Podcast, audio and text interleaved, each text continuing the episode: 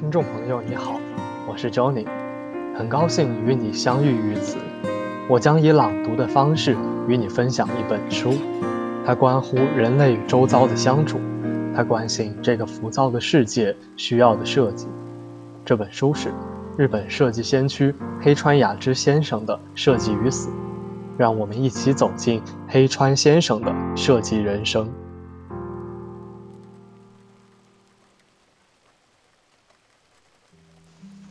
简洁明了，创办以自己名字的首字母大写为命名的公司。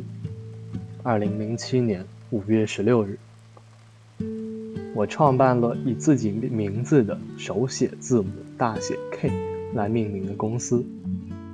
它简洁明了，可以说涵盖了我工作的方方面面。设计是为了制造物品而从事的工作，说来简单。实现的过程却无比艰难。设计师是以物为媒介来进行表达的专业叙述者，是小说家，是哲学家。单凭速写、图纸、模型是无法传达其理念的。一般来说，设计师在接受企业委托的条件下从事设计，即使在这个过程中，方案被迫做出种种变更。最终也总能够做出成品，就算成品与自己的初衷比较起来，感觉哪里不对呀，但是终归制作出来了。打个比方，就像歌手，好歹把歌唱完了。然而我的情况却不一样，很长一段时间内，我接受企业委托设计的项目并不太多，主要是延续着设计自己构想中的物品。在寻找企业将其产品化、完成制作并销售这样的运作模式。这种做法始于公司创立之初，因为将公司命名为黑川雅之建筑设计事务所，所以很少接到产品设计方面的委托。期间，我发现与受人委托做设计相比，设计自己喜欢的东西更有意思，便将这样的模式延续了下来。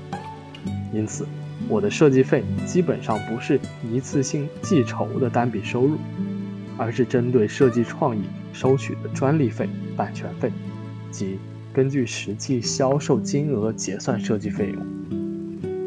这样一来，就比较具有合理性。假若产品大卖，设计费便水涨船高；产品卖不动的话，也就别去指望那一点点微薄的收入了。在这种模式之下，就不是任何设计构思都能变成现实的。有些方案和想法至今还堆在我的抽屉里。早在三十多年前，时尚界的设计师就像三宅一生那样，自己创立品牌，自己经营销售，这已经成为一种普遍且理所当然的模式。因此，我一直觉得，产品设计应该也可以走这条路。现在看来，终于有望实现了。曾经举步维艰的最大原因是，产品设计师很难同时既做制造方又做销售方。另外，我想产品设计师无法像时尚设计师那样，以每年数次的频率举办新品发布会，而唯有年年都搞新品发布会，客户才会频繁光顾。如今，我建立了能够解决以上问题的运营机制，且通过努力，终于创办了公司 K。